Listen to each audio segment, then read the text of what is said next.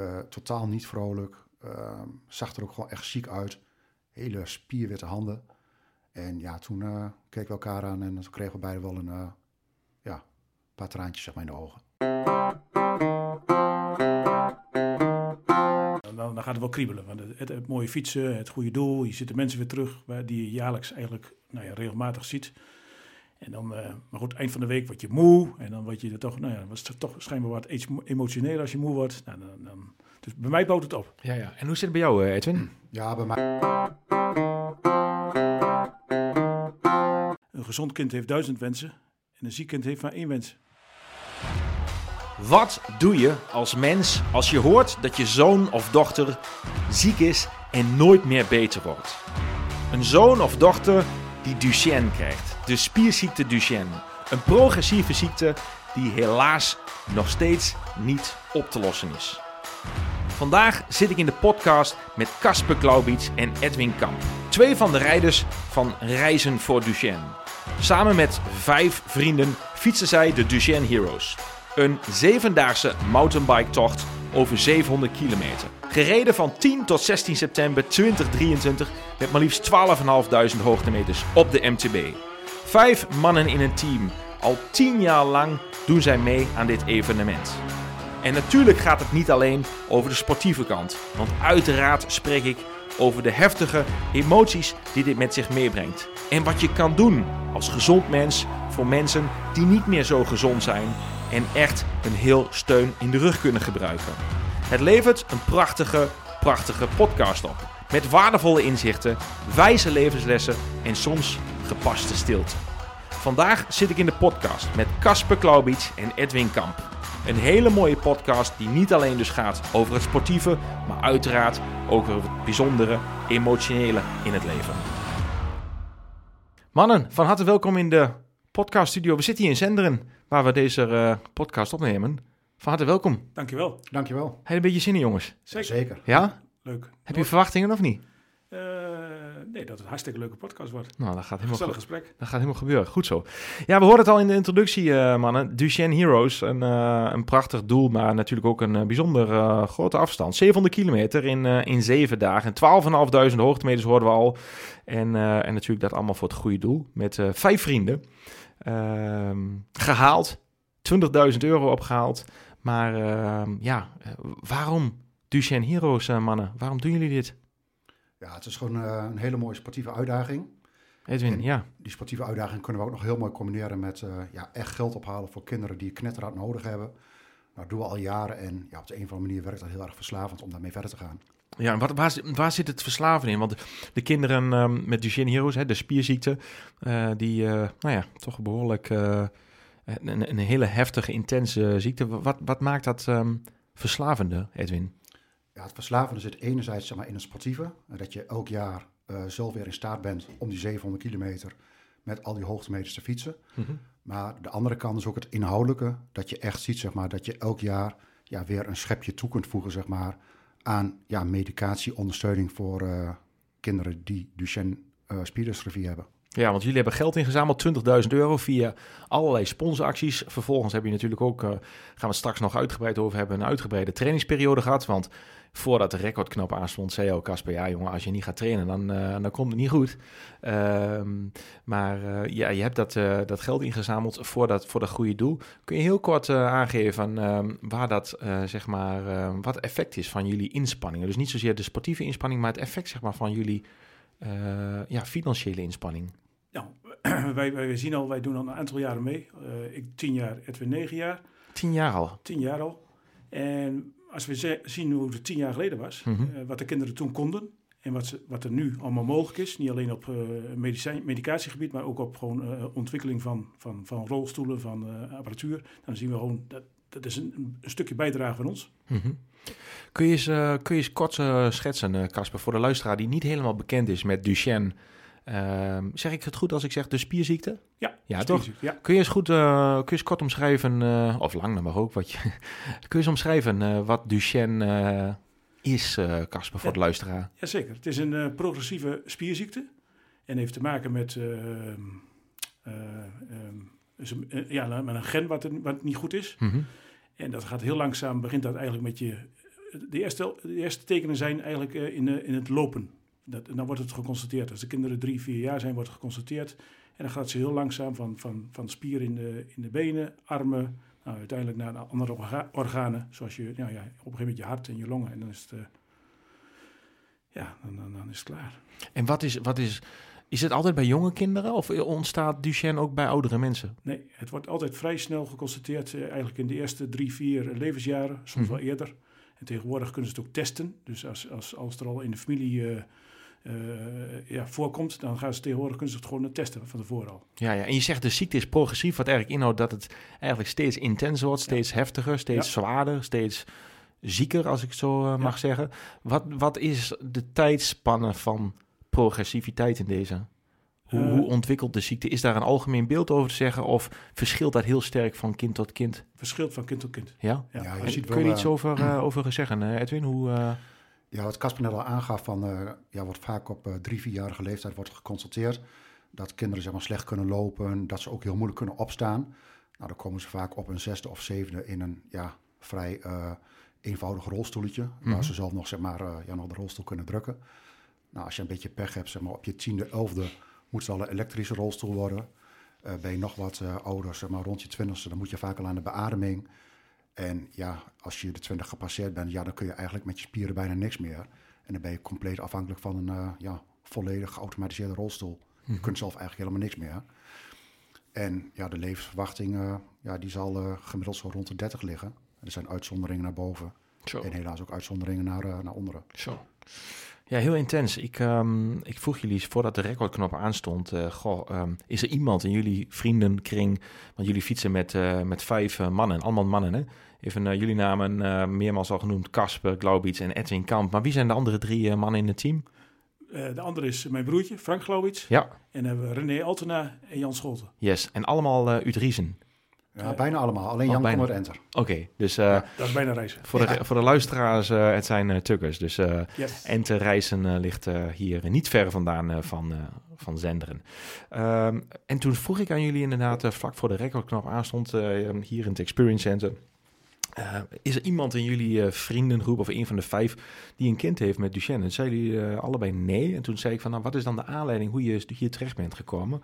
En toen noem je de naam van uh, Gert-Jan Maneschijn. want jullie hebben zelf geen kinderen die ehm, Duchenne hebben. En toch doe je mee aan het doel. Hoe is dat ontstaan? Ja, gelukkig denk ik de, vooraf zeg maar, dat wij niemand kennen zeg maar, in onze directe kring die mm -hmm. de spierziekte Duchenne heeft. Mm -hmm. Uh, nou, Casper en ik zijn beide getriggerd met een aantal anderen door Gertjan Maneschijn inderdaad. Gertjan is nu onze begeleider of één van onze vijf begeleiders. Uh, Gertjan heeft uh, ooit een keer meegedaan aan Duchenne en ja, die vertelde daar wel over. En ja, in eerste instantie wij zoiets van, ah, leuk, zo'n meerdaagse tocht. Maar ja, hij begon, begon er steeds enthousiaster over te worden. En toen dachten wij met elkaar van, nou, ga ook een keer meedoen. En ja, sindsdien zijn we eigenlijk helemaal verslaafd aan Duchenne Heroes. Mm -hmm. Omdat je ja, helemaal onderdeel bent geworden van ja, zo'n community. Dus ja, je kunt het bijna niet meer loslaten. En wat is voor jou zo, uh, ik zie jouw armbewegingen, Edwin. Wat is, wat, wat, wat is die community, uh, die Duchenne Heroes community? Kun je dat eens omschrijven, dat gevoel je erbij krijgt, uh, Edwin? Ja, het is die intensiteit. Zeg maar, enerzijds die intensiteit zeg maar, van die sportieve uitdaging, maar anderzijds ook de intensiteit van wat je daar ziet. Zeg maar. Die kinderen met Duchenne, emoties die dat oproept, de vaders en moeders die je ja, met die kinderen zeg maar, over zo'n camping ziet bewegen, die mm af en toe onderweg staan. Ja, dat is wel, uh, ja, daar kun je best wel uh, enigszins emotioneel van worden. Mm, en die combinatie ja. van die ja, twee intensiteiten maakt het wel, uh, ja, vind ik persoonlijk heel erg bijzonder. Ja, ja helemaal mee eens. Mooi. Echt. Ja. Wat is, je, um, je hebt zelf kinderen, Casper? Ja. Drie gezonde kinderen. Edwin? Ja, wij gelukkig ook twee kinderen. Ja, ja. en je zei al van... Um, ik vroeg aan jou, Casper, van goh, waar, waar, waarom doe je dit? Maar je hebt al antwoord gegeven voordat de knop aan stond. Maar nog een keer, waarom doe je dit? Je zei van, ja, als gezond en... Nou, de eerste keer dat ik meedeed was het eigenlijk de trigger van... hey, mooi mountainbiken. Dan raak je, zoals Edwin zegt, raak je toch een beetje mee besmet. Je, mm -hmm. je leert mensen kennen die, die, echt in de puree zitten, met, met, die kinderen hebben. En dan denk je, nou, potverdikke, ik ben gezond. Ik hoef een paar centen op te halen voor het goede doel. En... Uh, nou ja, je, je, ziet wat je terugkrijgt van, van, van, van, van, van de kinderen, van de ouders. Ja, dat, en elk jaar als ik weer terugkom, dan is het eigenlijk uh, binnen, binnen 24 uur heb ik me weer opgegeven. Want ik denk, Mooi. ik kan het nog doen, ik ben gezond en een kleine, kleine bijdrage. En uh, ja, als ik zie hoeveel energie die mensen eruit halen, ja, dat vind ik echt belangrijk. Mooi. En jij, Edwin, je noemde, zei van, uh, voor mij is het persoonlijke plezier, dus het combineren met iets goeds doen uh, voor een ander. Dat Ja. is, wat is het dat, dat als we dan gaan naar het, uh, het sportieve gedeelte. We hebben heel kort even ingezoomd op die uh, ziekte van Duchenne. Uh, als we dan gaan naar die sportieve uitdaging die er natuurlijk ook aan, aan zit. Wat is die sportieve uitdaging? 700 kilometer, motorbiken, zeven dagen lang. Jullie hebben uh, in 2023 gedaan van 10 tot 16 september. Met 12.500 hoogtemeters, werd al eerder benoemd. Maar ja, nou ja, niet geheel onbelangrijk. Het zijn toch aardig wat hoogtemeters die jullie wegtrappen met elkaar. Hoe ziet dat... wat, wat, zit, wat is de uitdaging in het sportieve gedeelte? Waar, waar beginnen jullie? Uh, en waar eindigen jullie, zeven dagen later? Nou, we zijn dit jaar uh, begonnen zeg maar, om de Trier, Mhm. in, een, uh, in een klein dorpje, dus in Duitsland. Losheim aan zee. Ja, Losheim am Zee, ja, zo heet je dat uh, mooi. Los am Zee, Losheim am Zee. En uh, van daaruit zijn we uh, Luxemburg ingegaan. Ja, even, uh, jullie doen dat met een hele groep, 250 tot 300 deelnemers, plus minus, daar ergens tussenin ja. ongeveer. En jullie gaan allemaal starten in Trier en vervolgens rijden jullie in zeven dagen terug naar... In dit geval naar Torn in Limburg, Juist. dit dorpje. Yes, ja. oké. Okay. En jullie starten in, uh, in Trier. Uh, en hoe, um, hoe, um, hoe is die start? Is, zijn daar, uh, ja, alle rijders zijn daar, fiets je aan groep die eerste etappe of fiets je allemaal voor zich? Of hoe gaat, hoe gaat Duchenne? Nee, de start is op, op zondag. In dit geval dus op zondag 10 september. Echt een startboog. En je wordt eigenlijk ja, nou, per team naar voren geroepen. En je krijgt een startschot. En ja, je fietst dan met je eigen team uh, de GPS-routes. Helder. Dus je fietst. en hoe, hoeveel tijd zit er tussen de teams? Tussen de startperiode? ja, twee minuutjes of zo. Ja, precies. Dus, en, en hebben jullie die, die zeven dagen, uh, fiets je dan met, met de kameraden, met, met die vijf? Of haak je ook aan en zeg je, nou, er komt een, uh, oh, mooi ploegje voorbij die twee minuten later wegging en daar pakken we mooi even windje mee? Nee. Of is het, uh, fietsen jullie echt met z'n vijven? In principe is het ook verplicht om met, je, met z'n vijven te fietsen. Want je fietst uh, echt, nou ja, uh, ik pak even de Ardennen, dwars door de Ardennen. Fietst op GPS, dus je moet bij elkaar blijven. Ja. Want 200, 200 300 man is zo verdwenen in het bos. Dat, dat vind je niet terug. Nee. Maar voor de, ja, voor, voor de veiligheid is het gewoon uh, genoodzaakt. Je mag ook niet alleen fietsen, je altijd in een groepje fietsen. En hebben jullie ook een volgauto bij jullie? Of uh, andere begeleiding die jullie uh, um, nou, van wij, A naar B brengt? Dat is wel ja, van A naar B brengen. Van, naar, de, naar de camping hebben wij dus vijf begeleiders voor. Mm -hmm. Wij zijn luxe, wij zijn luxe paarden. Mensen die ook al jaren met ons meegaan, die vinden dat leuk. Ja, dat is jullie kracht van jullie community gedachte, ja, toch? Ja, ja, ja, zeker. Maar goed, we hebben ook nog een speciale begeleider die ons onderweg. En, en dat is dan degene die ooit begon, Gert-Jan Maneschijn. En die mag graag op een motor rijden. En die rijdt dan, uh, nou ja, zet, zet ook zijn route op zijn uh, op navigatie. de KTM, hè? Ja, op de KTM. Ja, okay, zeker. Vanzelfsprekend de KTM. en dan, uh, dan, zie je hem in één keer staan op een plekje in een bos of een mooi uitzichtpunt. En dan, waar wij langskomen, dan staat hij dan met zijn motor. En dan, nou, dan is het eventjes bijkletsen en dan gaan we weer. Mooi. Want het mooie is ervan, is, het is geen wedstrijd. Nee. Het is gewoon, de bedoeling is gewoon gezond aan de finish te komen. Ja, het is wel top geregeld. Als wij dan s ochtends weggaan, dan fiets je van de ene camping... en dan finish je s'avonds op een andere camping. Zo gaat het eigenlijk. Dat is een beetje het regime. En onderweg heb je twee checkpoints. Dus checkpoint 1 en checkpoint 2. En daar word je ook verzorgd. Daar is eten. Mocht je iets hebben met de fiets, dan is daar een fietsenmaker. Mocht je massage nodig hebben, is allemaal geregeld. Maar we hebben dan ook nog zeg maar, het extra voordeeltje van Gert-Jan. Juist. Dus uh, die af en toe keer met een uh, lekker koud blikje cola langs de kant staat. Dus jullie zijn de luxe paarden? Ja, wij zijn... Uh, wij zijn Heel mooi. Ja. Hey, als je nou die, die eerste etappe... is, is, dat, is dat echt... ehm, Jullie werken daar natuurlijk naartoe. Daar gaan we straks over hebben van wat je hiervoor gedaan hebt en wat je voor gelaten hebt. Misschien heb je wel op een strak regime geleefd met minder uh, snoepen of minder alcohol. Of nou, daar gaan we het zo hebben. Geen idee hoe jullie daar naartoe werken. Maar het is leuk om uh, voor de luisteraar mee te nemen uh, in het verhaal van hey, hoe bereid je je nou voor op een zevendaagse tocht? Wat is die tocht? Wat houdt het in? En is er iemand die denkt van ah, dat spreekt mij ook wel aan. Nou, waar kan hij of zij zich dan melden? Dat zal ongetwijfeld bij Duchenne Heroes zijn. Maar misschien gaat iemand zelf ook wel een eigen team oprichten en zegt dit wil ik ook doen. Ik ben getriggerd door deze podcast, door het persoonlijke verhaal van de mannen. Maar ook het sportievere gedeelte of een van de beide, dat kan natuurlijk ook. Als jullie nou die eerste etappe van start gaan, uh, zijn daar uh, al de nodige emoties bij? Of zit dat echt, uh, bouwt zich dat op en komt dat bij etappe 7 naar voren? Of zit er echt bij nummer 1 al dat je echt intens geraakt wordt door die verhalen van de kinderen? Bij mij stapelt zich dat op. Natuurlijk, als, je, als wij daar zaterdagmiddags aankomen en we, we bereiden ons voor dat we zondags gaan vertrekken, ja, dan, dan, dan, gaat het wel kriebelen. Want het, het, het, mooie fietsen, het goede doel, je ziet de mensen weer terug die je jaarlijks eigenlijk nou ja, regelmatig ziet. En dan, uh, maar goed, eind van de week word je moe en dan word je er toch, nou ja, was het toch schijnbaar wat emotioneel als je moe wordt. Nou, dan, dan, dus bij mij bouwt het op. Ja, ja. En hoe zit het bij jou, Edwin? Ja, bij mij ook. Zeg maar. De eerste dag, uh, met name de eerste kilometers bij, ben, uh, tenminste ben ik, met name bij, benieuwd van, ja, hoe zit het met je benen? Het eerste klimmetje kom je dat een beetje fatsoenlijk over. Dus ja, daar ben je dan wel heel erg mee bezig. Mm, snap ik. Ja, je wil meekomen. Ja, je wilt meekomen. Doet mijn fiets het goed? En ja, eigenlijk allemaal van dat soort dingen. Hele praktische dingen. En ja, gaandeweg de rit sluit me helemaal aan bij Casper. Ja, komt die emotionele component er steeds ja, steviger in, zeg maar. Ja. Even naar het sportieve gedeelte. Hoe, hoe werkt het bij jullie in de groep? Uh, jullie zijn met vijf mannen. Zijn jullie een beetje aan elkaar gewaagd? Of zeg je, nou, we hebben wel wat mensen die wat sterker zijn en doen wat meer kopwerk. Hoe, hoe, hoe hebben jullie het team... hoe, hoe, hoe, hoe gaat het in het team? Hoe werken jullie samen? Want je moet met elkaar naar de, naar de finish. Het is geen wedstrijd, maar toch ga je samen van A naar B met vier, twee checkpoints. Maar hoe werken jullie samen?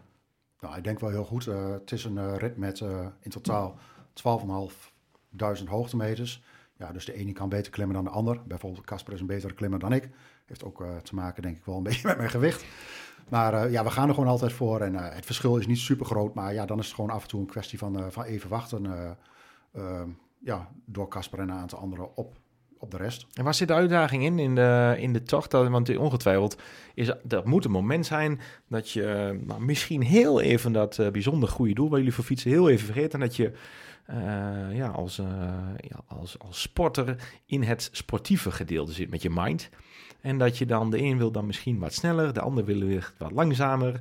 De een wil wellicht wat doorfietsen, de ander wellicht misschien even wat langer stoppen. Hoe, uh, hoe zit die dynamiek in de groep? Nou, je komt regelmatig, en dat heeft iedereen, of je goede fietser bent, een minder goede fietser bent. Je komt altijd van die momenten op een dag dat je denkt van, potverdikkie, dit nou doet het toch wel zeer. En hoe ga ik de finish halen? En ik moet morgen nog weer. En ja, en dan is het belangrijk dat je elkaar, en dan kennen we elkaar heel goed voor, en dat je elkaar een beetje oppept, elkaar helpt. En dat je niet, nou, als je heel goed bent, dat je de ander voor het snot uh, voor de ogen rijdt. Ja, dat is niet de bedoeling. Hebben jullie uh, regels in het team, zeg maar ongeschreven regels, kan, zijn ook regels, maar heb je bepaalde, nou, dat je weet van, zijn er signalen knikken? Of zeg je van, nou, bij een bij een yes gaan we harder of bij een no doen we even, even, even minder. Of bij een beeldje wachten we even. Of houden we, wat, wat zijn jullie geschreven of ongeschreven regels. Want jullie zijn een goed team. Je doet al voor de tiende keer mee. Ja. En Edwin, jij voor de negende jaar op rij. Dus dat betekent, jullie doen iets, uh, iets goeds als team. Want anders valt een groep wel uit elkaar.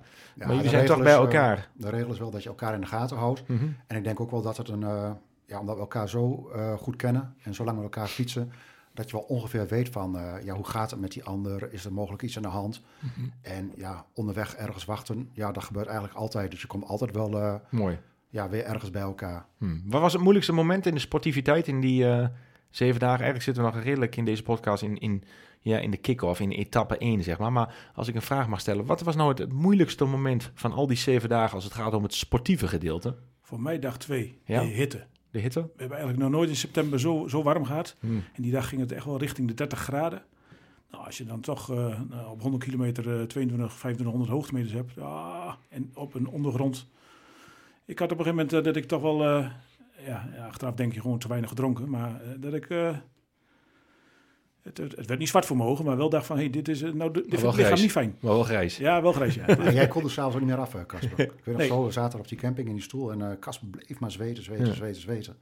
En gelukkig was daar een heel koud riviertje in de buurt. En daar lag je in? We hebben ons even een half uurtje ondergedompeld. Ja. En toen ging het wel weer goed. Mooi. hey, wat eten jullie onderweg?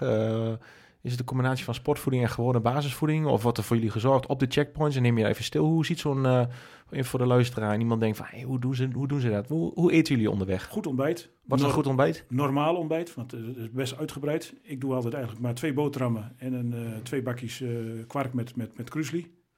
Ik drink geen koffie s ochtends, want dat is me altijd slecht bevallen. Mm -hmm.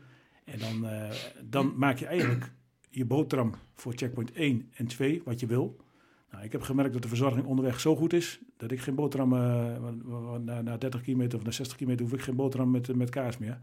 Want dan, bij de checkpoints is het allemaal zo goed geregeld met een krentenbol, met bouillon, met nou ja, sportvoeding. Uh, er ligt genoeg. Ja. En jij Edwin, hoe, uh, hoe, hoe, hoe, hoe doe jij dat? Ja, hetzelfde. Wat ik wel doe is s ochtends ja, veel melk drinken. Op een mm denk ik is goed dat je wat extra eiwitten hebt. ook ja, goed wat boterhammen, eigenlijk hetzelfde wat Casper doet. En ja, onderweg af en toe zelf een beetje ja, bijvullen zeg maar, met, uh, met reepjes uh, sportvoeding, uh, die we uiteraard kopen hier bij sportvoedingwebshop.com. Mm -hmm.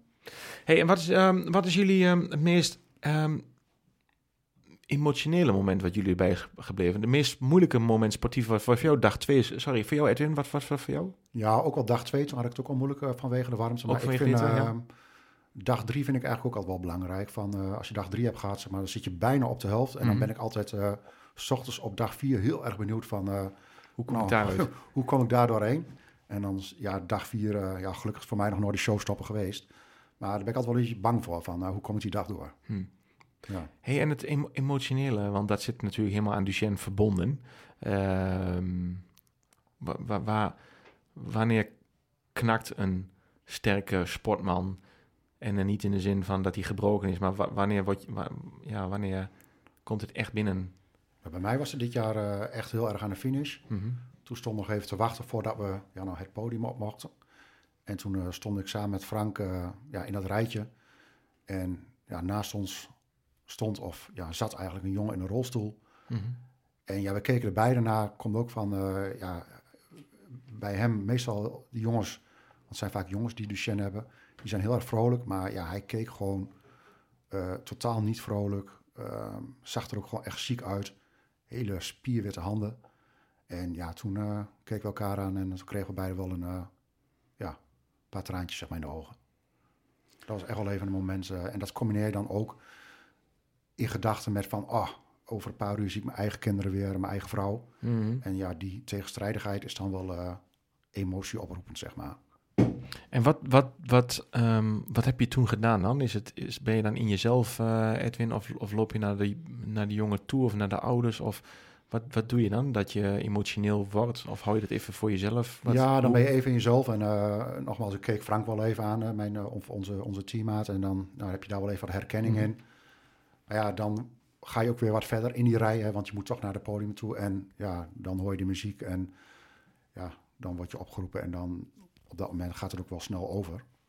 Maar dat was wel het meest emotionele moment, in ieder geval voor mij. Ja. Ik had op de... Kasper, je hebt even kunnen nadenken. Ja, ik, ik had op de ene laatste avond was dat. Nee, de, de laatste avond dat we met z'n allen waren. We kwamen terug. En we hebben het altijd gezellig. We- De verzorgers zorgden goed voor ons. We gingen een balletje gehakt eten die we meegenomen hadden. En dan kwam er een, een, een, een, iemand die Duchenne heeft. Die kennen wij goed, al jaren. Die komt dan even bij ons. Die praat ons bij. En dat is gewoon gezellig. Is, is dat is iemand iemand, met Duchenne ja. of, of een vader of moeder? Eh, iemand met Duchenne. Ja, ja. Nou, en vorig jaar was het eigenlijk hetzelfde ritueel. En toen heb ik hem, ja, heel gek, zijn hakbal zag ik hem eten. En dit jaar weer, toen zag ik al, potverdikkie, hij gaat achteruit. Mhm. En dat, dat daar schrok ik wel van. Ik denk, ja, nou, nou zie je echt in de praktijk van, hey, elk jaar wordt het minder. ja. Dus ik dacht, ik dacht van, poeh. Nou, en dan, ja, dat motiveert mij weer om, nou ja, die volgende dag, twee dagen later, denk ik wel, eh, ik ga weer. Hm, snap ik heel goed. Ja. Ja, is intens. Je hebt zelf kinderen. Jullie hebben allebei zelf kinderen. Ik ben zelf eh, nog niet zo heel erg lang vader. En als je dan naar dit verhaal luistert en je hebt gezonde kinderen, dan ben je heel gezegend. Het lijkt soms vanzelfsprekend, maar is het natuurlijk verre van. En ik vind het eh, mooi dat jullie je zo kunnen inzetten eh, voor, eh, voor een ander op die manier. ja, weet je, wij weten soms nog half niet zeg maar, Mhm. ja, wat die gezondheid betekent. Mhm. Er was toevallig ook op dag twee, toen het zo warm was, toen moest een van die jongens, die dus Duchenne heeft, die moest even gedoucht worden. Nou, als je kijkt wat voor spektakel dat is, zeg maar, van die geautomatiseerde rolstoel in een ander rolstoeltje die een beetje nat mag worden, in weer een rolstoel waarin je gedoucht kunt worden. Ja, dat is gewoon een, eh, een ding zeg maar, van twee uur om even te douchen. Mhm. En denk van, eh, er zijn ook een aantal ouders die hebben twee kinderen met Duchenne. Zo. Ja, daar heb ik zoveel respect voor die ouders, zeg maar, dat ze dan toch zeg maar, met een lach samen met die kinderen heel veel leuke dingen doen. Maar het is echt, eh, ja, dat is echt wel een opgave. Echt heftig om te zien soms. Ik heb eigenlijk, ik zit nu naar jullie bijzondere verhaal te luisteren en we switchen steeds tussen sportiviteit en emotie. Eh, emotie, Ehm, omdat ja, het een staat heel erg dicht bij het ander. Je doet een sportieve uitdaging, maar je zit natuurlijk constant eh, ook aan het eh, emotionele aspect, wat, wat denk ik Duchenne ook zo bijzonder maakt. Voor jullie ehm, mannen, jullie, jullie hebben dat zeg maar allebei ongeveer tien jaar gedaan. Tien en jij Edwin negen, ik Casper tien. Ehm, ben jij als mens, nu je negen en tien jaar lang Duchenne Heroes hebt gefietst, veranderd? Of ben je anders tegen bepaalde dingen aan te gaan kijken in het leven nu je tien jaar Duchenne? Dus, ik weet niet of het door de Duchenne komt, misschien door de leeftijd en door mijn eigen kinderen. Maar ik, ik vertel wel regelmatig thuis wel eens van, hey, wees blij dat we zo gezond zijn. En heb je, is dat... Dat is wel, ik denk, denk wel gekomen dat ik mee heb gedaan met Duchenne, dat ik zie van, hey, wat voor leed er toch om ons heen is. Mhm. Daar worden we toch wel bewuster van. En dat, ja, dat probeer ik mijn kinderen eh, eh, in mijn omgeving wel duidelijk te maken van... Hey, dat, het is altijd niet automatisch dat het allemaal zo makkelijk gaat. En voor jezelf, Casper, heb je ook wel eens iets voor jezelf dat je denkt van, eh, je geeft het je kinderen mee, dat je denkt van, het is niet zo vanzelfsprekend, maar zit je zelf wel eens in, in je eentje op de fiets op stille momenten of wandelen of met je partner of met wie dan ook, en dat je denkt van, dit is wat Duchenne voor mij heeft gedaan. Niet zeuren. Ja? Opgeven is geen optie. Ja, Vind ik wel echt een... nou ja, een mooie quote. Ja, zeker. Ja. En jij, eh, Edwin, heeft Duchenne jouw leven veranderd of eh, is dat een... eh, Nou, dat, dat is echt een leven veranderd. zou wel heel groot zijn, zeg maar. Mhm. Maar wat ik wel merk, is dat ik gewoon mentaal wel ja, echt een stuk sterker ben geworden. Niet dat ik ervoor zwak was, mhm. maar ik weet nu zeg maar gewoon wat echt afzien is. En gewoon door willen gaan. En gewoon zo'n zo'n eindstreep halen. En ja, dat helpt je denk ik dan ook wel zeg maar in privé situaties of in zakelijke situaties. Ik Kun je geef ze niet voor- zomaar op. Kun je een voorbeeld geven van wat jij in je leven hebt gedaan, eh, Edwin of Casper, wat jullie te binnen schiet, waar je dacht van, nou, daar had ik misschien vroeger wat meer geklaagd of wat sneller opgegeven of wat, ja, wat, wat anders tegen aangekeken. En nu ik deze voorbeelden heb ervaren en die emotie gevoeld en ook die, dat wat jij zegt eh, zojuist, eh, Edwin, dat respect wat je uitsprak voor de mensen, de ouders met kinderen met Duchenne, wat ze daar allemaal voor doen en moeten voor laten. Is er een voorbeeld van in jullie leven geweest waar je zegt van, nou, in, dat was een moment in mijn leven en toen kwam de, de les van Duchenne terug en door die les van Duchenne heb ik toen A gehandeld in plaats van B. Nou, wat ik nog wel goed kan herinneren, dat was een van de eerste keer dat ik meedeed eh, aan Duchenne. Dat was ergens in Luxemburg bij hele grote windmolens. Dat ik echt na 80 kilometer echt totaal doorheen zat. Zeg maar gewoon echt helemaal niet meer kon staan. Gewoon bijna van de fiets afviel. En toen dacht ik van, wat moet ik nu doen? Ik was mijn teammaat ook even kwijt. Nou, toen ben ik echt even gaan zitten aan de kant. Echt even rust genomen, wat gegeten. En ja, eigenlijk na 10 minuten, zeg maar, door even ja, die rust echt te pakken. Even Mhm. na te denken, eh, eh, even stil te staan bij het moment. Ja, daarna ging het gewoon weer goed, zeg maar. En nou, als je dat bijvoorbeeld doortrekt in je werk. Ik heb ook wel eens ja, projecten gehad of dingen dat ik echt dacht van... eh, ja, dit gaat hem echt gewoon niet meer worden. Maar dan echt even heel bewust zeggen van even afstand nemen. Even rust pakken. Nou, en dan weer verder gaan. Ja, dat helpt je wel. Mooi. Gelukkig heb ik dat privé zeg maar nog niet zeg maar op die manier ja, nog nodig gehad. Wel wat dingen meegemaakt, maar ja, niet op die manier hebben eh, niet toegepast, zeg maar. Ja, maar het is mooi dat je de, de, de inzichten eh, van Duchenne meeneemt in je persoonlijke leven, waardoor je zelf ook persoonlijk eh, anders, beter, positiever, sterker kan handelen. Dat is mooi, toch? Ja. Ja. En jou, Casper? Is, er- ja, is er ja. iets van je zegt van, nou, de- doordat ik dit allemaal heb gezien, tien jaar lang, heb ik dit in mijn privé of in mijn zakelijk of in mijn vriendenleven, heb ik dit anders gedaan, mede door de ervaringen die ik op heb gedaan door Duchenne. Kun je eens een voorbeeld schetsen wat het in Ja. jouw leven heeft gedaan? Nou ja, ik, ik never zegt, ik, ik ben Naast de kinderen, wat je zojuist al naast, benoemde. naast kinderen benoemde. en ik, ben, ik zit bij de basketbal, ik heb een drukke baan eh, aan het werk. Mhm, En ik, dat ik wel mensen dan zeg van, zeur toch alsjeblieft niet zo. mhm. Even kijken, dat, dat- en dan zit me altijd in het hoofd van, goeiedag, er zijn toch omstandigheden in ons, in ons da- eh, waar wat wij meemaken met Duchenne. En niet altijd met Duchenne, ja, betrekking op Duchenne, maar hou op met zeuren en eh, ga aan de gang. Ja. Doe wat. En nou, ik zie het bij mezelf bij de basketbal, dat ik dat toch redelijk waardig betrek op de jongens van, hey, eh, het kan ook anders. Ja, en dan geef je ons een voorbeeld van Duchenne. eh, in- naast alleen zeggen zeur niet zo, maar geef ik ons een voorbeeld van... Hey, er zijn kinderen die eh, zouden er een, eh, een moord voor willen doen om hetgeen wat jij nog kan doen. Ja. Ja, Nou, als we dan, ja, bij de basketbal zie ik het wel in de kantine. En dan praat je wel eens over met de jongens. Wat, Ja. wat, ga, je- wat ga je doen, Casper? Hoe zwaar is dat? En dan, dan, dan, heb je het wel eens over hè, de jongens die gauw opgeven. Of die ja afspraak niet nakomen. En dan, dan zeg je, nou, het- kan ook anders. Ja, mooi. Ja. Nou, ik denk dat dat ook mooi is dat jullie dus ook in de podcast zitten. Dat je een platform hebt waar, je, waar we dus nu meer mensen bekendheid kunnen geven rondom de Duchenne Heroes. Niet alleen het evenement, maar natuurlijk vooral ook eh, de spierziekte eh, van Duchenne. Ehm, ja, door jullie ervaring, door dat te delen, kunnen we nog meer mensen bereiken. Want het is een hele kleine... Het zijn heel kleine aantallen mensen die eh, helaas eh, triest genoeg te maken krijgen met Duchenne. Hè? Als je praat over de aantallen, hoeveel kinderen zijn eh, getroffen door Duchenne op dit moment in Nederland of wereldwijd? Heb je daar eh, wat, wat getallen bij? In Nederland weten we het. Er zit eh, nou ja, rond de 500, 550 Zo, jongens. dat is echt on- Voornamelijk jongens. Ik Ja. denk 99% jongens is. Eh, Even voor mij, want ik heb die kennis niet. Is, er, is, er, is het bekend waarom het vooral bij jongens ontstaat of is dat niet bekend? Nou, het heeft te maken met een bepaald type gen, zeg maar. En dat type gen, ja, ik weet niet wat, dat, ik weet niet of dat specifiek bij jongens voorkomt, maar Hm. ik denk dat jongens gevoeliger zijn zeg maar, om een afwijking te krijgen in dat type gen. Helder, juist. Oké, Ja. goed. Ehm, jullie hebben 20.000 euro eh, ingezameld in de laatste editie. Je doet dat tien jaar lang, dus je hebt heel veel geld bij elkaar eh, gebracht. Wat is het eh, geld? eh, het gaat naar de stichting eh, van Duchenne waar jullie voor inzetten. En eh, wat is nou eigenlijk een, ehm, een mooi voorbeeld waarvan jullie zeggen, nou, dit is een mooi succesverhaal. We hebben geld ingezameld en ook de andere teams. Jullie hebben met elkaar in de laatste editie een miljoen euro ingezameld. 1 miljoen, beste luisteraars, een miljoen euro. Door eh, met elkaar te gaan fietsen en, zich in te zetten voor de mensheid. Dat is fantastisch. Kun jullie een voorbeeld geven van een mooi succesverhaal?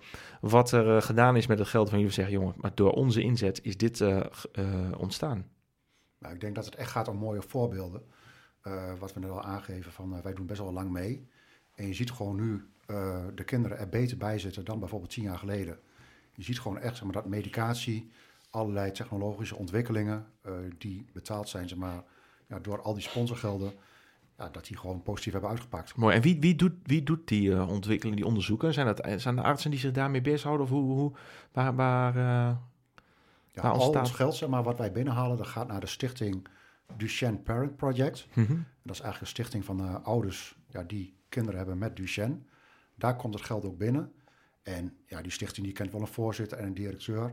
Maar samen eh, bepalen ze dan uiteindelijk zeg maar, naar welke onderzoeken ja, het geld heen gaat. Ja, met de hoop of in de hoop dat daar goede medicatie uit eh, naar voren komt. Zodat de kinderen langer en beter leven. Voor jou, eh, Casper, is er iets, eh, zeg je dat is, dus kan ik me helemaal aansluiten? of zeg je, ja? nee, ja? daar- ja. Hey, is, er een, ehm, is er iemand eh, in, eh, in de Duchenne-groep of ehm, die jullie, misschien dat kan voor allebei anders zijn, die jullie helemaal allebei, eh, die een speciaal plek in jullie hart heeft gekregen? Ja. En, eh, en, en, en wie is dat en waarom? Dat is eh, onze, ja, onze vriend, zeggen we altijd, Cody. Die, die, En wie is Cody?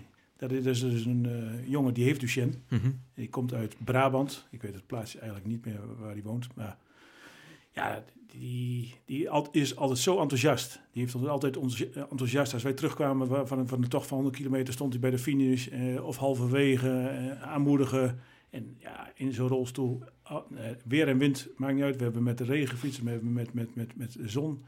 Altijd. Nou, nou, en dat, dat gaf zo'n kick. Nou, en die jongen, die kwam, nou, dat was ook de jongen die dat balletje hak bij ons kwam eten.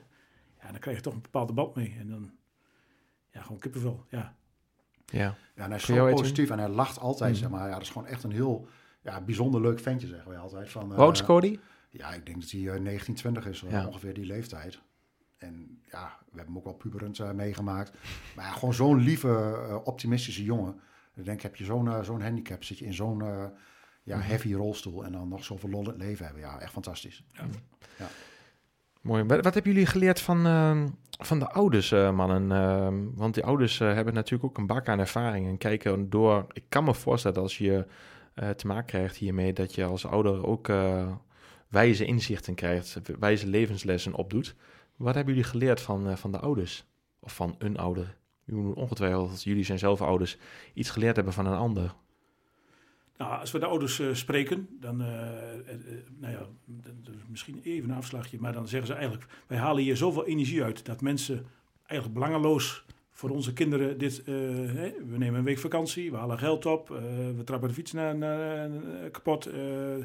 nou, dat mensen dat doen, dat geeft ons zoveel, zo'n boost dat we de, nou, de komende maanden, nou, kunnen we daarop leven. En dan, nou dan werken we weer toe naar de nieuwe Duchenne. Ja, wat, wat leer je van die ouders? Ja, ik heb enorm veel respect voor. Eh, we komen regelmatig eh, een vader en moeder tegen met twee kinderen. En die staan op de meest onmogelijke plekjes ons op te wachten. Dus het halverwege het parcours. En dan denk je, hoe kan je hier komen? En dan staan ze ons, eh, ja, fantastisch. Mooi. En dan, ja, die ouders zijn zo... Ja, wij zeggen altijd, die, die, die kinderen hadden geen betere ouders kunnen krijgen. Want als ik zie wat die ouders moeten doen... Mhm. Nou, alleen al voor, voor het dagelijks leven, voor, voor die kinderen... denk ik, nou, diep, diep, diep respect. Ja, wat je denk ik ook wel kunt leren is eh, hoeveel eh, dat ze ja, toch een enorme bak negativiteit. Want ik denk als je zo'n diagnose te horen krijgt, dan zakt de wereld zeg maar, onder je voeten weg. Dat ze dat zeg maar, toch weer hebben ja, weten te turnen zeg maar, naar ja, positief eh, verder gaan als ouders. Met elkaar, maar ook samen met je kinderen. Dat vind ik echt wel super knap om te zien. Ja, mooi. Ik, ik probeer me daarin in te beelden. Als, als er iemand luistert naar deze podcast die op dit moment vandaag de dag hier naar luistert en denkt van... Poeh, ik zit zelf, uh, ik zie het niet meer zitten. Ik heb zelf het heel erg zwaar of lastig of heel intens. Uh, in welke vorm of in welke mate dat uh, je deze opmerking ook interpreteert. Maar in ieder geval, je hebt het even zwaar. Um, en je loopt tegen dingen aan en je weet even niet hoe je ergens uit moet komen. En om het licht weer te zien. Hebben jullie een tip, mannen, als iemand hier naar luistert, wat je kan doen? Nu iemand hier naar luistert die zegt van ik zit in een moeilijk pakket en ik, ik wil weer dat licht zien. Wat, wat kan iemand doen om die omslag te maken in zijn gedachten of haar gedachten? Wat kan die doen? Ja, dat is een uh, lastige, lastige vraag zo even, maar ik, ik, snap precies de vraag wat je zegt. Uh, wat zou die kunnen doen? Ja, ik denk enerzijds sporten. ja, klinkt wel gek, maar gewoon die buitenlucht opzoeken. Mm en jezelf proberen uh, de kop leeg te, te, spotten. Maar daarnaast ook zeg maar, uh, ja, nog steun te zoeken zeg maar, bij anderen die in hetzelfde schuitje zitten, of misschien nog wel erger. Dus gewoon ja, door er met anderen over te praten, denk ik. Ja, dus open kaart. Uh, ja, open kaart spelen met name ook. Ja. ja. En open en eerlijk te zijn over je emoties. Ja. En je gevoelens. Ja. ja. Dat is niet altijd voor iedereen even makkelijk. Nee, steun, steun zoeken bij elkaar. En dat zie, dat zie je eigenlijk ook met, die, met al die ouders die daar eh, dan zijn mm -hmm. tijdens het event. Hoe dat die verbindt. hoe die, ja, hoe, ja, echt. Dat verbindt enorm. Ja. En dan hebben ze steun aan elkaar. Want dan zie je wel eens groepjes bij elkaar staan. En dan, dan barst de een in tranen uit. En denk je, wat gebeurt daar? En dan, dan, dan zie je gewoon, dat het is eigenlijk één familie. Mm -hmm. Maar ook die openheid, dat vind ik ook wel mooi. Want je kunt natuurlijk als ouders samen met je, met je kind die Duchenne heeft, jezelf opsluiten zeg maar, in je huis. Maar deze ouders die gaan bewust naar campings toe. Zeven keer op een andere camping met busjes, met rolstoelen. Ja, en toch zeg maar het contact zoeken met anderen. Ja, dus echt nog, eh, of nog, echt zin in het leven. Ja, ja. ja. Elkaar opzoeken, de verbinding zoeken, ja. openstaan, emoties delen en daar eerlijk en open over durven te communiceren met anderen. En dat is misschien wel de rode draad als iemand het even moeilijk heeft. Of hè, de, de ouders met kinderen met Duchenne zijn, maar ook iemand anders die nu luistert naar de podcast. Die het ja, die het misschien ook even uh, niet even makkelijk heeft. Of na zit te denken, wil ik de weg nog volgen die ik nu volg? Of moet ik een andere richting kiezen? Het kan in allerlei gradaties en allerlei intensiteit zijn. En mijn vraag was inderdaad van jullie met al jullie ervaring. Van, goh, hoe draai je dat dan om? Uh, en niet wegstoppen, laat het maar gewoon zien. Ja, mooi, dankjewel. Ja. Um, ja, hey mannen, we zitten al uh, ruim een half uur te praten over uh, de Duchenne Heroes. Um, jullie hebben uh, die gefietst en we hebben al hele mooie dingen gedeeld. En dat emotioneert mij ook wel. dus, dus bedankt tot zover. Jullie zijn niet voor niks die finish gehaald. Daar heb je ook een beetje wat voor moeten doen. Laten we eens even teruggaan naar de voorkant. Oftewel voordat je gaat starten. Want 700 kilometer fietsen, jullie zijn allebei zo'n 50? Ik ben 52. 52 en jij Edwin? Ja, bijna 50. Bijna 50. Nou, zeg maar allebei zo, zo ongeveer 50. En uh, dan is 700 kilometer fietsen op de motorbike met 12.500 kilometer dag in, dag uit. Uh, nou, dat gaat niet vanzelf. Dus je moet een beetje zitvlees kweken. Hoe, uh, hoe hebben jullie dat gedaan, mannen? Nou, als het jaar 52 weken is, zeg ik altijd, dan fietsen we sowieso elk weekend. Juist. En in de zomer, nou, wat, wat makkelijker is, wat langer licht, dan, dan pikken we wat, wat avondjes mee. Fiets je dan altijd op de motorbike of ook op de wielrennen? Altijd op de motorbike. Altijd op de MTB? Altijd op de ik en waar was jullie favoriete trainingsgebied? Ja, Markelo Hellendoorn. Markelo ja. Hellendoorn. Af en toe de Veluwe.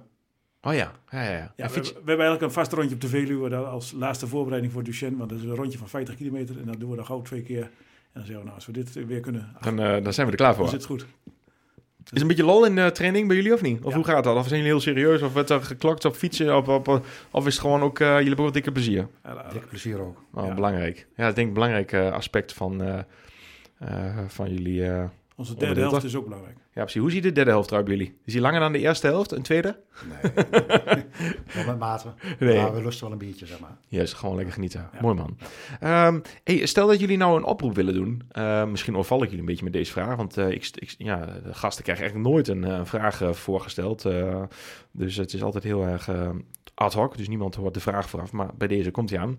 Uh, stel je voor dat jullie nou een oproep mogen doen rondom jullie team waar jullie in zitten. En je wil iets, nou ja, vragen rondom Duchenne Heroes, jullie team. en je wil een oproep doen in de breedste zin des woords.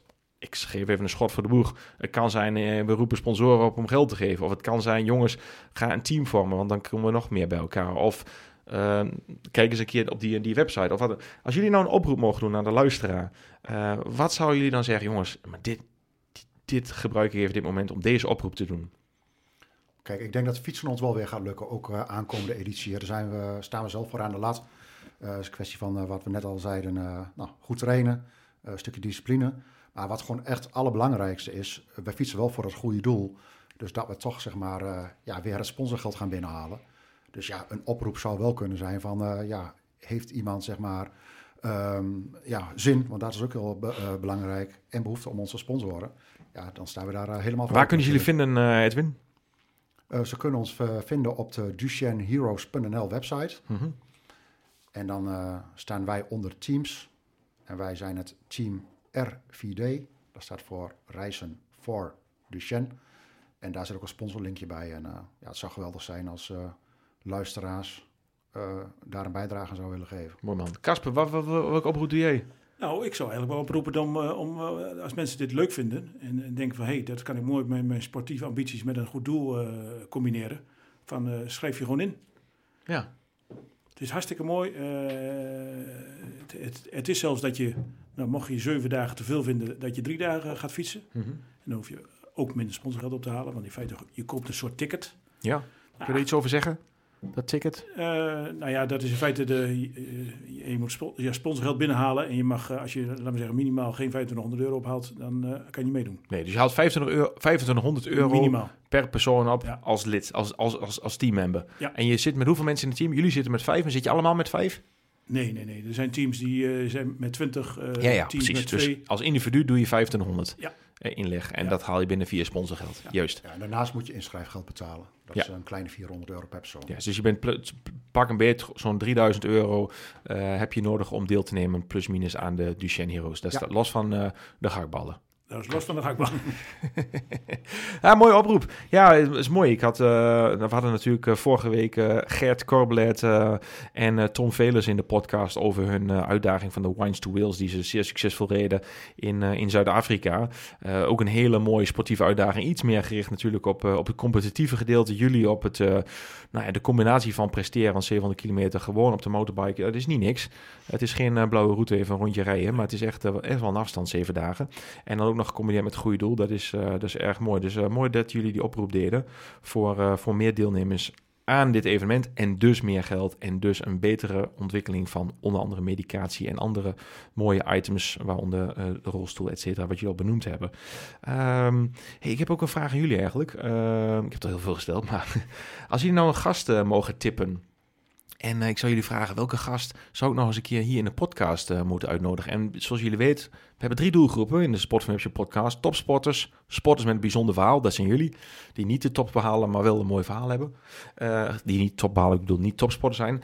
En het derde evenement, organisatoren. Dus evenements waar wij mee samenwerken of eventueel niet. Ehm, welke gast zouden jullie mij tippen? Dan denk ik, Jan jongen, maar die moet je eens uitnodigen. Moet hij hier uit de buurt komen? Nee, nee, mag ook uit Amerika, Spanje, Gambia, waar je maar denkt. Nou, ik, ik heb al... kan een hele apparatuur zo meenemen, dus... Uh... Nou ja, ik, uh, die wij goed kennen en die ons ook altijd de motivatie-speech uh, inspreekt, is Gert Jacobs. Gert Jacobs. Vind ik geweldig hoe die... Nou, momenteel heeft hij toch ook wel een beetje met zijn gezondheid aan het knoeien. En als je hem daar weer hoort over praten, hoe die, van, hoe die zich daar weer uit nou ja, vecht en hoe, hoe, lastig het is, ja, vind ik, ik vind een geweldige kerel. En waarom spreekt Gert Jacobs jou zo aan? Wat vind je zo'n geweldige kerel aan hem? Nou, we hebben hem ooit een keer gehad op een sponsoravond. Ja. Uh, samen met een aantal andere bekende mensen. Met, Theo de Roy was daarbij, uh, Erik Brama was daarbij. En ja, Theo de Roy hebben we ook gehad in de podcast trouwens. Bert Verlossen was daarbij. Een mooie, interessante podcast trouwens voor de luisteraar. Uh, en ja, en, nou, heeft, hield hij zo'n prachtig mooi verhaal. En gewoon leuk, leuk mensen te motiveren. Als ik hem hoor praten, dan, nou, dan vind ik geweldig. Edwin, wie tip jij als gast? Nou, wat mij ook wel heel erg uh, interessant uh, lijkt, dat blijft wel een beetje binnen de scope van fietsen, is uh, Pim Ronhaar uit Hellendoorn. Ja, ja, ook goede fietsen. Ja, goede fietsen. Die zag ik afgelopen weekend nog op tv. veldrijden. Dat lijkt me ook iemand ja, die heel erg interessant zou kunnen zijn. Ik ken hem toevallig, of tenminste ken, ken tussen, tussen haakjes. Ik weet wie die is, maar niet zo goed zoals jij hem kent, denk ik. Maar wat, wat spreekt jou, wat spreekt, jou zo aan in Pim Ronhaar? Nou, dat we zelf een keer aanwezig waren bij zijn training. Wij trainen wel veel, zeg maar rondom het uh, gat bij Hellendoorn, zeg maar die, die zandkuil. En dan was hij toen rondje aan het fietsen. En op de een of andere manier hadden we beiden wel zoiets van... nou, uh, mooi fanatiek mannetje, zeg maar, uit het Hellendoornse. En ja, nu zie je hem zeg maar, op televisie verschijnen, zeg maar, en uh, fietsen met de top mee. Mm -hmm. Dus ja, dat, uh, dat vind ik wel aansprekend. Ja, knap. Dus uh, als iemand iets stappen maakt. Ja, hadden we het net niet over. Iemand die, uh, waar, waar sprak van to de record nog niet aan stond. Ja, dat is collega van mij, uh, Yvonne Bijnhoff. Oh, ja. Ja, ja, ja, ja, daar hebben we het over. Een beetje off the record, maar ja, maar niet uit. wel leuk. Knal er maar in. uh, ja, zij is jarenlang collega van mij geweest bij ja. RC van Twente, waar ik ook werk. En ze had enorme politieke ambities. Ja. En ja, wilde eigenlijk altijd op politiek niveau de top halen. En nou, dat, heeft ze uiteindelijk gehaald, zeg maar. Ze, ze is nu Tweede Kamerlid ja. voor de VVD. Uh, naar uh, jarenlang uh, gemeenteraadslid te zijn geweest in Almelo en fractievoorzitter ja, daar heb ik ook enorm veel respect voor. Ja, en de knal, wat, wat, wat, wat je aanspreekt, is dat je zei van ze had daar duidelijk het doel voor ogen stip op de horizon. Ik wil graag uh, landelijke politiek in. Uh, ik wil graag naar die Tweede Kamer. En ik heb daar uh, hard voor gewerkt. En uiteindelijk is dat bereikt. Dat is wel iets wat wij ons sporters aanspreken. Het past helemaal in onze slogan. Goed is niet goed als je beter kunt zijn. En dus nog elke keer een stapje proberen te verbeteren. Niet dat je niet tevreden bent in het leven. Maar wel dat je probeert om er meer uit te halen. En volgens mij met jullie nou ja, waardevolle emotionele ervaringen die jullie hebben opgedaan met uh, Duchenne Heroes, uh, weet jullie dat als geen ander. Dat, uh, er zit gewoon nog steeds meer in. en dat staat los van dat je niet tevreden bent, maar je kan zoveel meer. Mooi man. hey, we gaan zo richting het einde van, van deze podcast. We zitten al op drie kwartier, mannen. Ja, mooi. Voel dat oké okay, of niet? Prima. Ja, ja? ja hey, is er iets waar, waarvan je zegt van... Um, wat je nog niet besproken hebt, waarvan je zegt, Henk Jan Kerel, waarom heb je dit niet gevraagd? Dit moet de luisteraar weten. Is er nog iets wat je kwijt wilt? Dat je uh, later je eigen podcast terugluistert, wat je nu doet. Want je luistert nu naar je eigen podcast terug. en uh, dat je denkt van, hey Jan, dit moet ik nog even in de groep gooien. Nou, ik, ik heb nog wel een puntje. Kijk, heel veel mensen, uh, als ze geld op moeten halen voor een goed doel, hebben ze best wel moeite mee om dat voor elkaar te krijgen. Nou, als ik zie wat wij de afgelopen jaren gedaan hebben, mm -hmm. en dan, dan, dan ja, het is geen promotie voor het Duchenne. Maar dan gaan we toch naar de scholen toe. Hè, daar, daar, organiseren we bijvoorbeeld... Uh, wat voor scholen, wat voor niveau? Ik bedoel basis, basisscholen. Middel, ja, basisscholen. Ja, ja. En dan, uh, zo zijn het ooit ingegroeid. En daar hebben we een hartstikke mooi draaiboekje voor liggen. Dan, dan uh, nemen wij het eigenlijk het... hoe noem je dat? Oranjefeest. Ja, de Koningsspelen. Koningsspelen nemen wij over. Dan organiseren wij dat. En dan doen we dat een beetje in de kader van... met een beetje fietsen erbij, mountainbiken erbij. Mooi. Wij ontzorgen de, de, de school. En we vragen eigenlijk aan de school om een soort sponsor ja, het is geen sponsorloop, maar om ons sponsorgeld op te halen. Nou, en uh, wij, wij gaan dan in elke klas eigenlijk een verhaal vertellen. En op, op een niveau wat de kinderen aankunnen. Van hé, hey, wat Duchenne inhoudt. Uh, nou, zo brengen wij het eigenlijk een beetje onder de aandacht. Als we nou al zien in mijn omgeving hoeveel mensen weten wat Duchenne is. Ja. Terwijl als, ze mij, eh, als ik dat niet verteld had, hadden ze het niet geweten. Nee, dat snap ik. Dus dit heeft ook te maken met jouw oproep vijf minuten geleden al. Toen ik vroeg van, als je nou een oproep mogen doen voor wat het ook maar mag zijn. Dus zei jij van, jongens, formeer een team en meld je aan voor de Duchenne. Dat is, maakt de olievlek rondom de bekendheid van Duchenne. En dus, nou ja, alles wat erbij ja. komt, groter en groter. Ja. Mooi. Um, Edwin? Ja, ik sluit wel aan uh, wat, wat Casper zegt. Want het is ook gewoon een heel uh, creatief proces zeg maar, om elk jaar weer die sponsoring voor elkaar te krijgen. En dat lukt ja. ons elke keer. En ja, het is mooi om over na te denken. En we hebben allerlei verschillende acties. En uh, ja, dat geeft ook verbinding zeg maar, gedurende het jaar. Ja, is ja, heel leuk. Ja, ik kan me voorstellen dat sommige mensen denken... oeh, 1500 euro en dan moet ik ook nog inbetalen 400 euro, bijna 3000 poe en dat het misschien af zou kunnen schrikken. Zeggen jullie eigenlijk van als je een team van met elkaar en een beetje norbeschap erin gooit, zoals wij dat in Twente zeggen, oftewel een beetje teamspirit, vriendengroep, uh, dat dat wel echt wel goed te doen is? Is zeker goed te doen. Ja, dus dat hoeft mensen niet af te schrikken. Nee, nee. Als je dat gewoon... En word je ook gesupport met, met bepaalde nou ja, tools vanuit de, de stichting Duchenne Heroes... hoe je eventueel je sponsorgeld zou kunnen binnenhalen? Ja. Mochten de mensen twijfelen of weerhouden... omdat de sponsorgeld een, uh, een drempel zou kunnen zijn. Dat is geen drempel. Nee, het is een nee. professionele organisatie. Mooi. Uh, niet professioneel dat er veel, uh, laten we zeggen, veel geld aan, de, aan verdiend wordt door de organisatie. Maar ze, ze, ze helpen je met tips en tricks. En, en, ze hebben overal folders en boekjes en brochures voor... Mm -hmm. En uh, ja, ze hebben ook ambassadeurs. Ze hebben mij ooit gevraagd ook om ambassadeur te worden. Dus dan ben je aanspreekpunt. Dus als mensen hier in de buurt iets zouden willen weten over Duchenne, kunnen ze gewoon bij ons terecht. Wij, wij ja, we hebben zoveel ervaring erin. Juist. Wij, we, we weten alles. Hoe het met vervoer gaat, hoe het uh, naar onderweg gaat, uh, waar, waar, je tegenkomt. Waar je, ja. Mooi. Hey, ik heb nog een persoonlijke vraag, man, als dat mag. Um, ja, degene die ik als tweede mag antwoorden, kan er iets langer over nadenken. Dus wie zal als eerste wil antwoorden, mag, uh, mag zelf uh, zich vrij voelen. Ik zal geen naam noemen. Maar uh, wat is jullie belangrijkste kernwaarde? Voor, ja. mij, voor mij is opgeven is geen optie. Dus oké, okay. mooi, dankjewel. En Edwin, dat is eh, van Casper. Edwin, wat is je allerbelangrijkste kernwaarde als mens? Ja, dat, eh, dat je moet gaan voor zowel plezier als ambitie.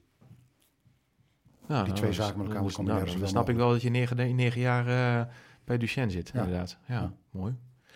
Ehm, goed. Heb je zelf nog dromen, eh, mannen? Want als je Duchenne hebt, dan eh, geef je waarde toe aan de dagen eh, die, eh, ja, die er nog, uh, jaren die er nog zijn. Maar die Ah, zijn we werden eh, net al een beetje Hebben zelf geïnspireerd droom? eh, door Gert, Ja? collega. Die het hele mooie plaatjes zien van Afrika. En eh dat Casper ik nog een keer een, eh, met een aantal anderen mogelijk ook in Afrika gaan fietsen. Ja, en, waar, en, en is dat dan eh, in een wedstrijd of meer in, in tourverband of, of gewoon lekker gewoon routes fietsen daar? Tourverband. Ja. Ja, de, echt eh, even eh, luisteraars die podcast terugluisteren van vorige week. van Gert en, en Tom. Die dus de Wines to Wales reden. Een prachtige ervaring. Maar goed, hij reed ook met zijn broer eh, andere etappes nog. Tankwaartrek, ook een hele mooie voor, eh, voor de mensen die iets meer willen weten over Zuid-Afrika. En nou ja, de Cape Epic is er ook eentje. Maar genoeg moois. Zuid-Afrika is walhalla voor de motorbikes. Dus ja, gaan Edwin. Gaan we een keer doen. Ja, doen. Zeker. Of je moet er gewoon een balletje opgooien bij Duchenne en zeggen... jongens, de Tour de France die staat er ook ieder jaar in een ander land. Klopt. dus eerst een klein stukje Afrika fietsen, dan naar. Ja. Niet echt duurzaam, maar wel erg goed. Eh, mooie ervaring, mooi. Ehm, hey, eh, een, een, een, een laatste vraag die ik aan jullie heb eigenlijk. Eh, of één laatste vraag, moet ik eerlijk bekennen. Ehm, heb je nog een droom in het leven, jongens? Ja, zeker. Het is gewoon eh, ja, heel cliché, gelukkig oud worden. Daar kan ik me enorm bij aansluiten. Ja, Ik wil lekker, eh, we, zeggen eigenlijk elke zondag, dat is toch mooi dat we nog kunnen fietsen. En, en eigenlijk, zoals ik nu kijk van wat, hoe, hoe ons leven eruit ziet, nou wil ik wel blijven fietsen. En eigenlijk ook voor Duchenne, zolang dat gezond kan blijven doen, Mhm. dan zien ze mij verschijnen. Mooi. Ja. Is er iets wat je laat, eh, Casper? Want je bent eh, overtuigend, zeg maar, mooi. Is er iets wat je laat? Je doet, ja, je bent aan het bewegen, je hebt een positieve mind. eh, je bent heel bewust van de gezondheid die je hebt. Maar is er ook iets specifieks wat jij, eh, Casper, maar kan ook voor Edwin gelden. Is er iets wat je laat in je leven, waardoor je zeg maar, de kans op vitaliteit vergroot? Is er iets wat je in je gedrag juist niet doet? Of minder doet? Nou, ik rook niet. Nee, maar daar heb je geen moeite mee, want je vindt Nee. roken niet fijn. Nee. Maar is er iets wat je denkt van, nou, dat is voor mij best lastig, want ik vind dat fijn of prettig, maar ik doe dat bewust minder of niet meer? Nee, eigenlijk niet. Nee? Nee, Ik geniet volop. En ik, ik, Goed zo. eh, ook, ook tijdens Duchenne zeggen we, hadden we net al over, dat, eh, dat, biertje, dat drinken we echt wel. Ja, mooi. Oké. Juist. Goed zo. Dus eh, alles met mate, zeg je. Zeker. Mooi zo. Eh, laatste vraag die ik heb voor jullie, mannen. Of eh, willen jullie nog iets toevoegen? Nee. Nee. Anders ga ik naar de laatste. Daar gaan we. Nou, Laatste- ja, ja, zeker, ja, zeker. Misschien wel, eh, in zaken eh, eh, sponsoring. We, we hadden het Ja, net over. ja, zeker. We hebben, we hebben nog niet eh, de sponsoracties. Je wil er nog iets over Nou, we, benoemen. we zien gewoon dat eh, als, je, als je het maar vraagt. Mhm. hè, we, we hebben een fietsenmaker die ons helpt. eh, we hebben een eh, bouwbedrijf die ons Je helpt. mag met- gerust een naam noemen, busjes. Oh, nou ja, de, de fietsenmaker is eh, de KTM, de WR-bikes. Ja. Eh, René Nijhuis, een van onze fietsers, die heeft dan bij, bij, werkt bij Nijhuis. Nou, die verzorgt altijd de, de, de, de karretjes waar we in slapen. Eh, we halen stapelbedden op, want we slapen wel luxe. Want in september is het koud. Dan wil je niet op de grond liggen, want als het dan regent, dan... eh, dus wij slapen in kleine bakwagentjes met stapelbedden. Nou, je hebt gewoon gezien, als je het maar vraagt aan mensen en je, je, je doet het een klein beetje onder de mom van eh, het goede doel. Nou, Krijg je alles voor Krijg elkaar. veel voor krijg je elkaar. wel- Ja, ja, alles voor elkaar. Dus we komen weer terug bij de, bij de nieuwe teams die zich kunnen aanmelden. Jongens, Ja. gewoon doen. Of als je een keer iets wil doen, Gewoon je netwerk goed gebruiken. Ja, Ja, precies. mooi. Mooi zo. Eh dankjewel voor die, eh, voor die aanvulling van de met betrekking tot sponsoring. Maar zonder sponsoring kom je, eh, kom je er niet. En, eh, en, en, en uiteindelijk eh, nou ja, dient zich dat het grotere doel. Mooi. Eh, laatste vraag die ik aan jullie heb, jongens. Er hangt een heel groot bord. Daar op dat bord mag je een quote zetten, een zin of een woord. En dat bord staat op 200 plekken in de wereld. En daar komen elke dag miljoenen mensen langs. Oftewel, dat zijn gewoon de drukste plekken ter wereld. En daar hangt eigenlijk jullie boodschap naar de wereld. Welke zin, woord of quote zetten jullie met z'n tweeën op dat bord? Oftewel, wat is jullie boodschap naar de wereld? Van ons tweeën? Ja, mag ook individu zijn als jullie anders over denken, maar het mag ook gezamenlijk zijn. Nou, als, als langs de snelweg is, dan moet het natuurlijk kort zijn, want anders kunnen de mensen die lezen. Dan zou ik zeggen, van, opgeven is geen optie. Ja, ik had het al verwacht. eh, maar mooi, ja. Maar is er langs, is er langs een weg waar langzaam gereden wordt, ja, dan eh, zijn er nog wel, is er nog wel een hele mooie quote.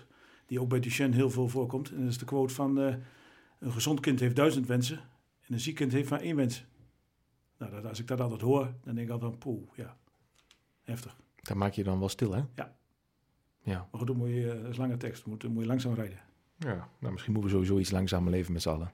Ja, wel verstandig. Toch? Ja. Of iets intenser genieten. Dat was volgens mij het mooie, het mooie van de podcast, denk ik, van vandaag. Zeker. Dank jullie wel, mannen. Ik vond het een mooi verhaal. Dank jullie wel voor het delen van eh, niet alleen jullie sportieve verhaal, maar ook jullie eh, mooie emoties. En de luisteraar heb je hopelijk eh, tot, eh, ja, tot aanzet, tot denken gezet om, mocht je zelf nog doelen hebben of wensen hebben, ga het doen. En als je ergens mee zit of je worstelt of wat dan ook, deel het met anderen en gooi het in de groep en zoek steun bij elkaar. En ehm, ja, haal het, het beste eruit. Ik wil jullie ontzettend bedanken, mannen. ehm, voor de komst naar eh, Zenderen, hier vanuit de studio opgenomen in eh Sport van Show podcast. Kasper, Glaubits, Edwin Kamp, dank. Luisteraar ook bedankt. Tot de volgende week weer. Volgende week zondag 8 uur wordt er weer een nieuwe podcast gelanceerd. Dankjewel voor het luisteren. En als je ons een beetje wil helpen, geef even eh 5 sterren. En mocht je je gaan inschrijven voor Duchenne Heroes, veel plezier. Hoi! Een gezond kind heeft duizend wensen. Een ziek kind heeft maar één wens.